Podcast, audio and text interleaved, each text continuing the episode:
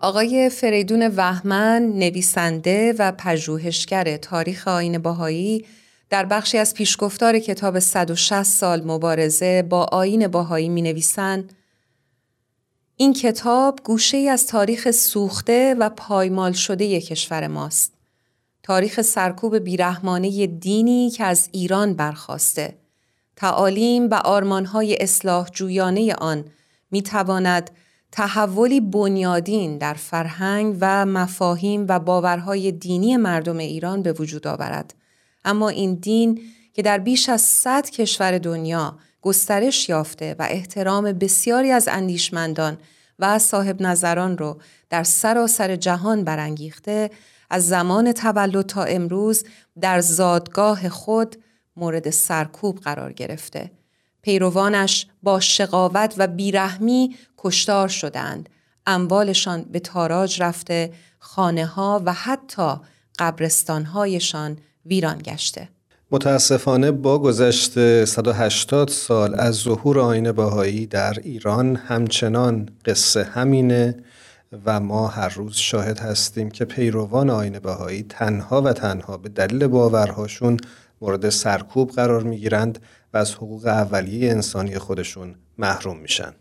اخیرا جامعه جهانی باهایی بیانیه‌ای رو منتشر کرده که در اون به تغییر روش سرکوب باهاییان در ایران می‌پردازه و از شدت گرفتن این موارد ابراز نگرانی کرده. ما امروز از سخنگوی جامعه جهانی باهایی در لندن خانم پدیده ثابتی دعوت کردیم که با پادکست هفت همراه بشن و به ما کمک بکنن تا با ابعاد این موضوع بیشتر آشنا بشیم. بریم باهاشون صحبت کنیم.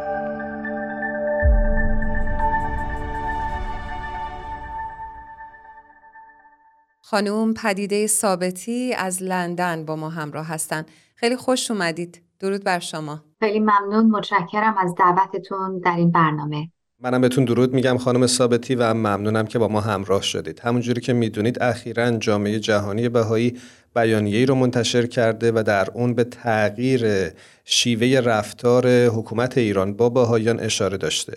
می‌خوام ازتون بپرسم که ما دقیقا شاهد چه اتفاقی هستیم آیا سرکوب بهاییان در ایران شدت گرفته آیا شیوه های تازه‌ای برای سرکوب اونها استفاده میشه اگه میشه یه مقدار برامون توضیح بدید بله در مراحل مختلف ما می‌بینیم که رفتار و عملیات جمهوری اسلامی نسبت به باهایان تغییر می‌کنه. اگر به یاد بیاریم در اول انقلاب روش جمهوری اسلامی بسیار خشونت آمیز بود و 200 نفر از باهایان رو اعدام کردند. بعدها به علت اعتراضات جهانی و سازمان های حقوق بشری سازمان های بین المللی دولت ایران این خشونت شدید و ادام ها رو تقلیل داد و در حقیقت به اذیت و آزار باهایان به طور ممنوعیت های اقتصادی محدودیت هایی اجتماعی در مورد تحصیل جوانان و کارهایی که باهایی می‌تونستن انجام بدن. و البته بستگی داره که چه دولتی روی سر کار باشه. بعد از دولت آقای رئیسی ما می‌بینیم که همینطور به طور مرتب فشارها بر روی جامعه باهایان بالا رفته و الان فکر می‌کنم وارد یک مرحله جدیدی شدیم که جامعه جهانی باهایی و بسیاری از فعالان حقوق بشر از وضعیت باهایان نگران هستند برای اینکه تا یه حدی یک حد و حدودی رو این دولت یا معمورینش در حال مراعات می‌کردن. در زندان ها ممکنه البته زندان های مخوف ایران خبرها می‌رسه که خب خیلی ها رو اذیت می‌کنن ولی موقعی که می‌رفتن و به خونه مردم می‌خواستن اونها رو دستگیر بکنن قبلا به این شدت خشونت وجود نداشت. ولی الان ما یک در حقیقت یک روند بسیار نگران کننده ای رو می‌بینیم که به خانه باهایا ریختن در شهرهای مختلف تعدادی از اونها افراد مسلم بودن و نه تنها به خونه اونها حمله کردن بلکه خشونت کامل نشون دادن. و این سال پیش میاد که واقعا اشخاصی که بالای 80 سال دارن تعدادی از این خانمای بالای 80 سال بودن مریض بودن مثلا آلزایمر داشتن چرا باید؟ مامورین دولت با بیانصافی با اسلحه با ماسک وارد خونه اونا بشن در رو بشکنن و اینجور باشون خشونت انجام بدن. برای همین این یک روندیه که واقعا باعث نگرانی هست. به غیر از اون زنان جوانی که مثلا در سن 20 سالگی هستن و حتی ممکنه فرزندهای کوچیکی داشته باشن. الان ما تعدادی از این پرونده ها رو داریم که بسیار از بانوان باهایی فرزندان فرزندانشون کوچک هستن و اونها رو جدا کردن بهشون زندانهای طولانی میدن و این حالت خشونت و این تندرویی در حقیقت بیشتر شده و به نظر میاد که یعنی این بررسی که جامعه جهانی باهایی کرده همه اینها به این علت هستش که دولت ایران بعد از 44 سال اذیت و آزار باهایان می‌بینه که اونا همچنین مستقیم و پایدار هستند استوار هستند به دین و عقیدهشون و الان داره سعی می‌کنه یک ترس و وحشتی در جامعه باهایی ایجاد بکنه که اونها یا از ایران بذارن بیان بیان بیرون یا اینکه دینشون رو انکار بکنن. برای همین خب در حال این روند برای ما بسیار نگران کننده. خانم ثابتی در این بیانیه دیدیم که دو مورد دیگه هم به عنوان شیوه سرکوب باهایان ایران عنوان شده. یکی نسبت دادن اتهام های دروغین به پیروان آین باهایی در ایران و همینطور سرقت حکومتی اموال باهایان. اگه ممکنه برامون بگین که منظور چی هست از این موارد؟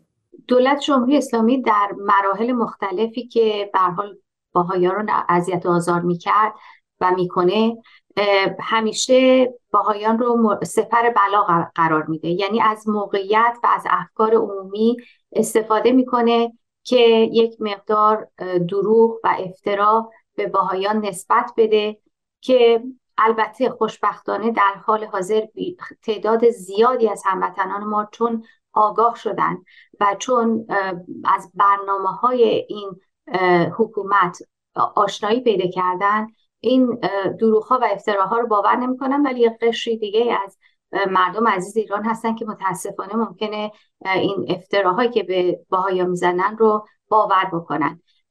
و در حال فکر می‌کنم برای همه جهان و جهانیان و به خصوص سازمان های حقوق بشری و دولت های مختلف ثابت شده که باهایان ایران هیچ در حقیقت قانون شکنی نمی کنن فقط و فقط به علت تعصبی که این دولت نسبت به اقلیت ها داره فقط جامعه باهایی نیستن که اینجور اذیت و آزار میشن به خاطر عقایدشون اونها رو دستگیر می‌کنه. بله موارد دیگه هم بهش اشاره شده که باز این یه روند جدیده چون در قبل وقتی می‌رفتن به حال یه مقدار کتاب های باهایی یه مقدار کامپیوترها رو مصادره می‌کردن یا می‌گرفتن. ولی الان عملیات اینها به صورت قارت و در حقیقت دزدی واقعا باید حساب بشه برای اینکه باهایان در شرایط اقتصادی سختی هستن. کاراشون رو که ازشون گرفتن هیچی وقتی که حتی مغازه هاشون رو بستن به مشاغل خصوصی روی آوردن حال از نظر اقتصادی تضعیف شدن و حالا وقتی میرن به خونه اینها اصلا وسایلی که مربوط نیست به اونها رو اینا بدون اجازه یا بدون یعنی دستوری در حال اونها رو می‌گیرن و کمتر موقعی پیش میاد که این مثلا پول نقد یا جواهراتی که در خانوادهشون بوده به اونها بازگردانده بشه. خانم ثابتی اخیرا مطلع شدیم که در مواردی خانواده های درگذشتگان باهایی در ایران هم مورد آزار اذیت قرار گرفتند و اجازه بهشون داده نشده که عزیزانشون رو اونطوری که باور دارند دفن بکنند و حتی قبرستان های باهایی تخریب شده. می‌خوام قدری در این مورد برامون توضیح بدید و به ما بگید که چه شرایطی وجود داره. اقدامات دولت ایران در حقیقت میشه به دو صورت بیانش کرد. یک مقدار اقداماتی رو عملیاتی رو انجام می‌دادن در قبل ولی شدت گرفته. یک مقدار در موقعی که با باهایان برخورد می‌کنن خشونت بسیار نشون میدن. یعنی این این خشونت که یک چیزی مضاعف بر بقیه اقدامات دولت ایران هست. و همیشه قبرستان های باهایی رو خراب می‌کردن.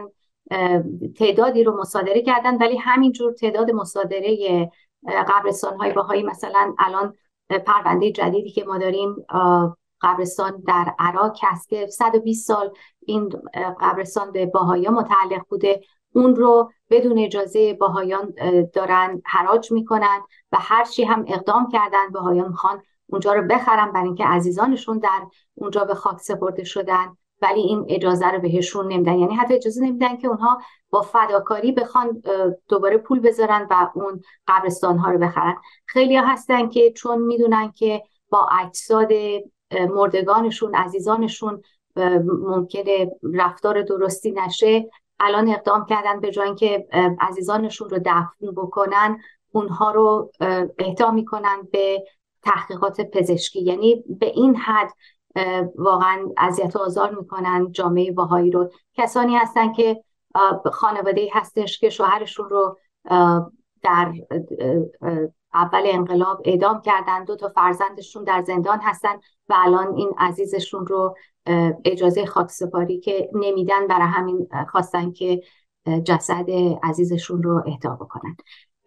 و بر حال این این مسئله شدیدتر شده یعنی تمام تمام هنوز همه قبرستان ها رو در سرتاسر سر ایران نگرفتن ولی به نظر میاد که این برنامه هستش که دارن و واقعا باعث تاسف هستش. زمانی که جسد عزیزان بهاییان رو می‌گیرن و بدون رعایت مراسم مذهبی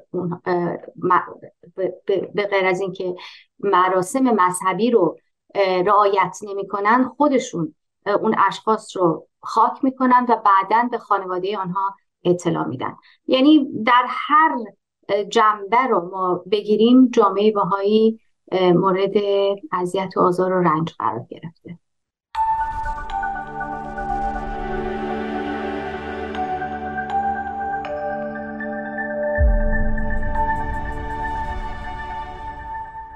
همطور که می‌دونین جامعه جهانی باهایی امسال کمپینی رو تحت عنوان داستان ما یکیست راه اندازی کرده که سعی در آگاهی رسانی به خصوص در مورد وضعیت باهایان ایران و همینطور سایر دگراندیشان ایرانی داشته به نظر شما آیا روند سرکوب دگراندیشان در این روزها تنها محدود به جامعه باهایی بوده یا خیر؟ بله اول اجازه بدید من یک مطلبی رو در مورد این کمپین داستان ما یکیست بیان بکنم. و جامعه باهایی بعد از بررسی جریانات اخیر که در ایران اتفاق افتاده واقعا به این نتیجه رسیدن که هموطنان ما در ایران خواهان آزادی برابری و اتفاق هستند و و از این رو اسم این کمپین شد داستان ما یکیست. برای اینکه این مشکلاتی که از دو جهت در حقیقت این مشکلاتی که جامعه باهایی در عرض این چهل و چهار سال طی کرده و تحمل کرده حالا می‌بینیم که این مشکلات و این زجر ها گسترش پیدا کرده و متاسفانه شامل افراد بیگناه در ایران شده که واقعا خواهان برابری هستند خواهان عدالت هستند خواهان آزادی هستند که اینها یکی از حقوق اولیه شهروندی حقوق اولیه انسانی هست. برای همین فقط باهایا نیستن اقلیت های دیگه مذهبی همیشه مورد اذیت و آزار قرار گرفتن و الان که گسترش پیدا کرده به افراد عادی به جوانا حتی کودکان که این واقعا خواهان یک مسئله واقعا یه حق و حقوق عادیشون نیستش.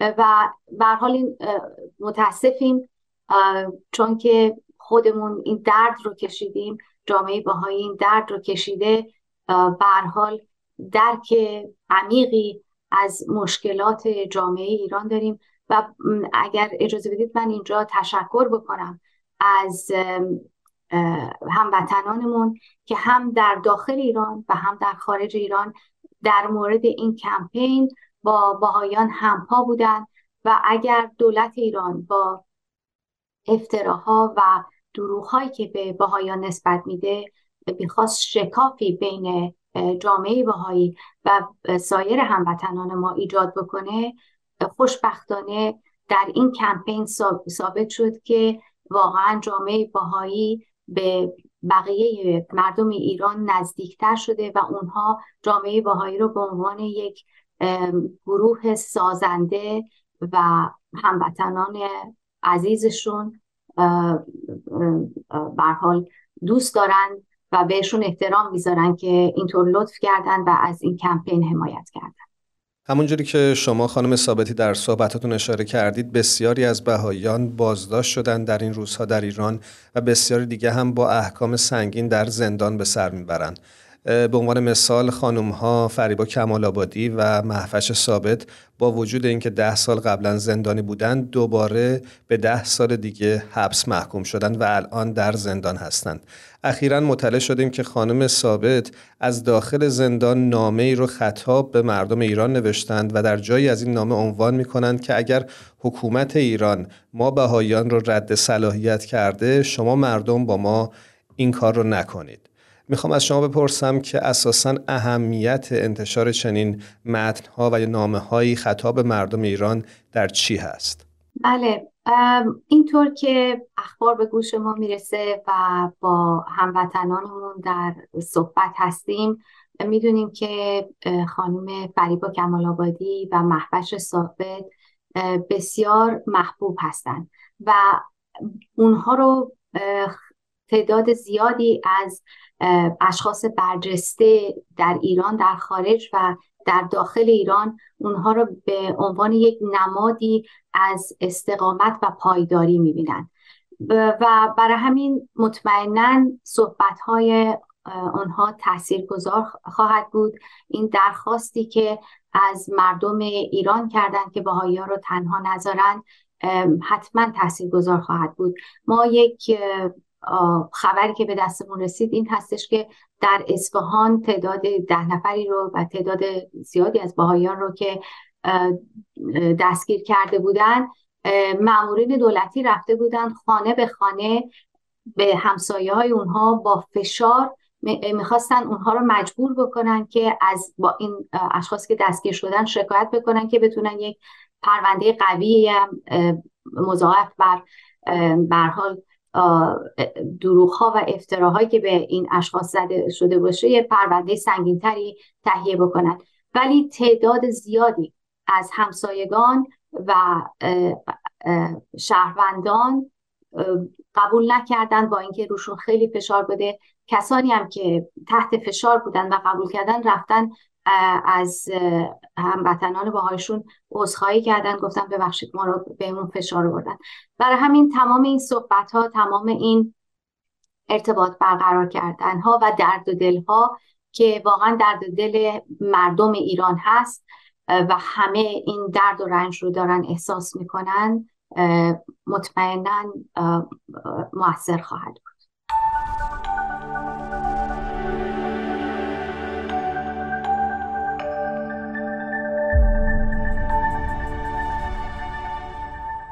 تمام تبعیض ها و بیعدالتی هایی که بر باهایان ایران واقع شده به نظر شما آیا باعث شده که این جامعه تنها به یک قربانی تبدیل بشه و یا نه روش دیگه ای رو جامعه باهایی در پیش گرفته؟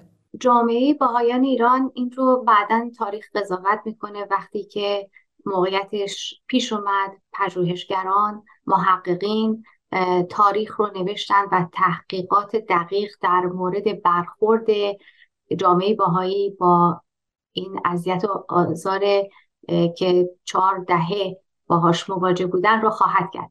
ولی تا حدی میشه گفت الان در این مقطع که داریم به گذشته نگاه می‌کنیم می‌بینیم که جامعه باهاییان ایران استوار بودن. یعنی بدون اینکه خشونت انجام بدن. بدون اینکه بخوان یک شکافی بین کسی بندازن بدون اینکه بی احترامی بکنن به مقامات دولتی بدون اینکه تعصبی داشته باشن یا تنفر داشته باشن تونستن که اون ایمان و عقیده خودشون رو حفظ بکنن و این خودش نشون میده که چه استقامتی دارن و انسانهای ضعیفی نیستن. مسئله بعدی هم این هستش که شما باید ببینید که چه برخورده بسیار زیبا و با ابتکاری جامعه باهایان ایران داشتن که مقاومت کردن در مقابل ظلم هایی که بهشون شده به خصوص جوانان باهایی که نتونستن به دانشگاه برن ممنوع بودن از ورود به دانشگاه. یا اگر وارد دانشگاه شدن بعدا اونها رو اخراج کردن. و به حال جامعه باهایی با کمبود منابع تونسته برای این جوانها یک مؤسسه آموزش عالی که در حقیقت رسمی نیست. ولی برای اینکه این جوانها از علم بر حال عقب نمونن بتونن یک تحصیلاتی داشته باشن این اقدام رو کردن برای جوانها و بسیار موفق بوده. اینها نشون میده که نشون میده که جامعه باهایی جامعه ضعیفی نیست و بسیار با ابتکار و با پشتکاری برخوردی داره در مقابل این همه بیعدالتی و ظلم و مطمئنا این در حقیقت روش و شیوه جامعه باهایی که الهام گرفته از اصول و تعلیمات دیانت باهایی که بدون خشونت با متانت با وقار بدون اجازه دادن ورود کینه به قلب اونها تونستن که این مقاومت رو بکنن و همینطور که می‌بینیم به هر حال جامعه باهایی در سرتاسر سر دنیا در حال پیشرفت است. الان 8 میلیون باهایی در سرتاسر سر دنیا هستن. اول انقلاب این تعداد کمتر بود ولی الان به جرات می‌تونیم بگیم که 8 میلیون باهایی در سرتاسر سر دنیا هستن و باهایان از باهایان ایران به خاطر استقامتشون به خاطر بردباریشون در حقیقت الهام می‌گیرن.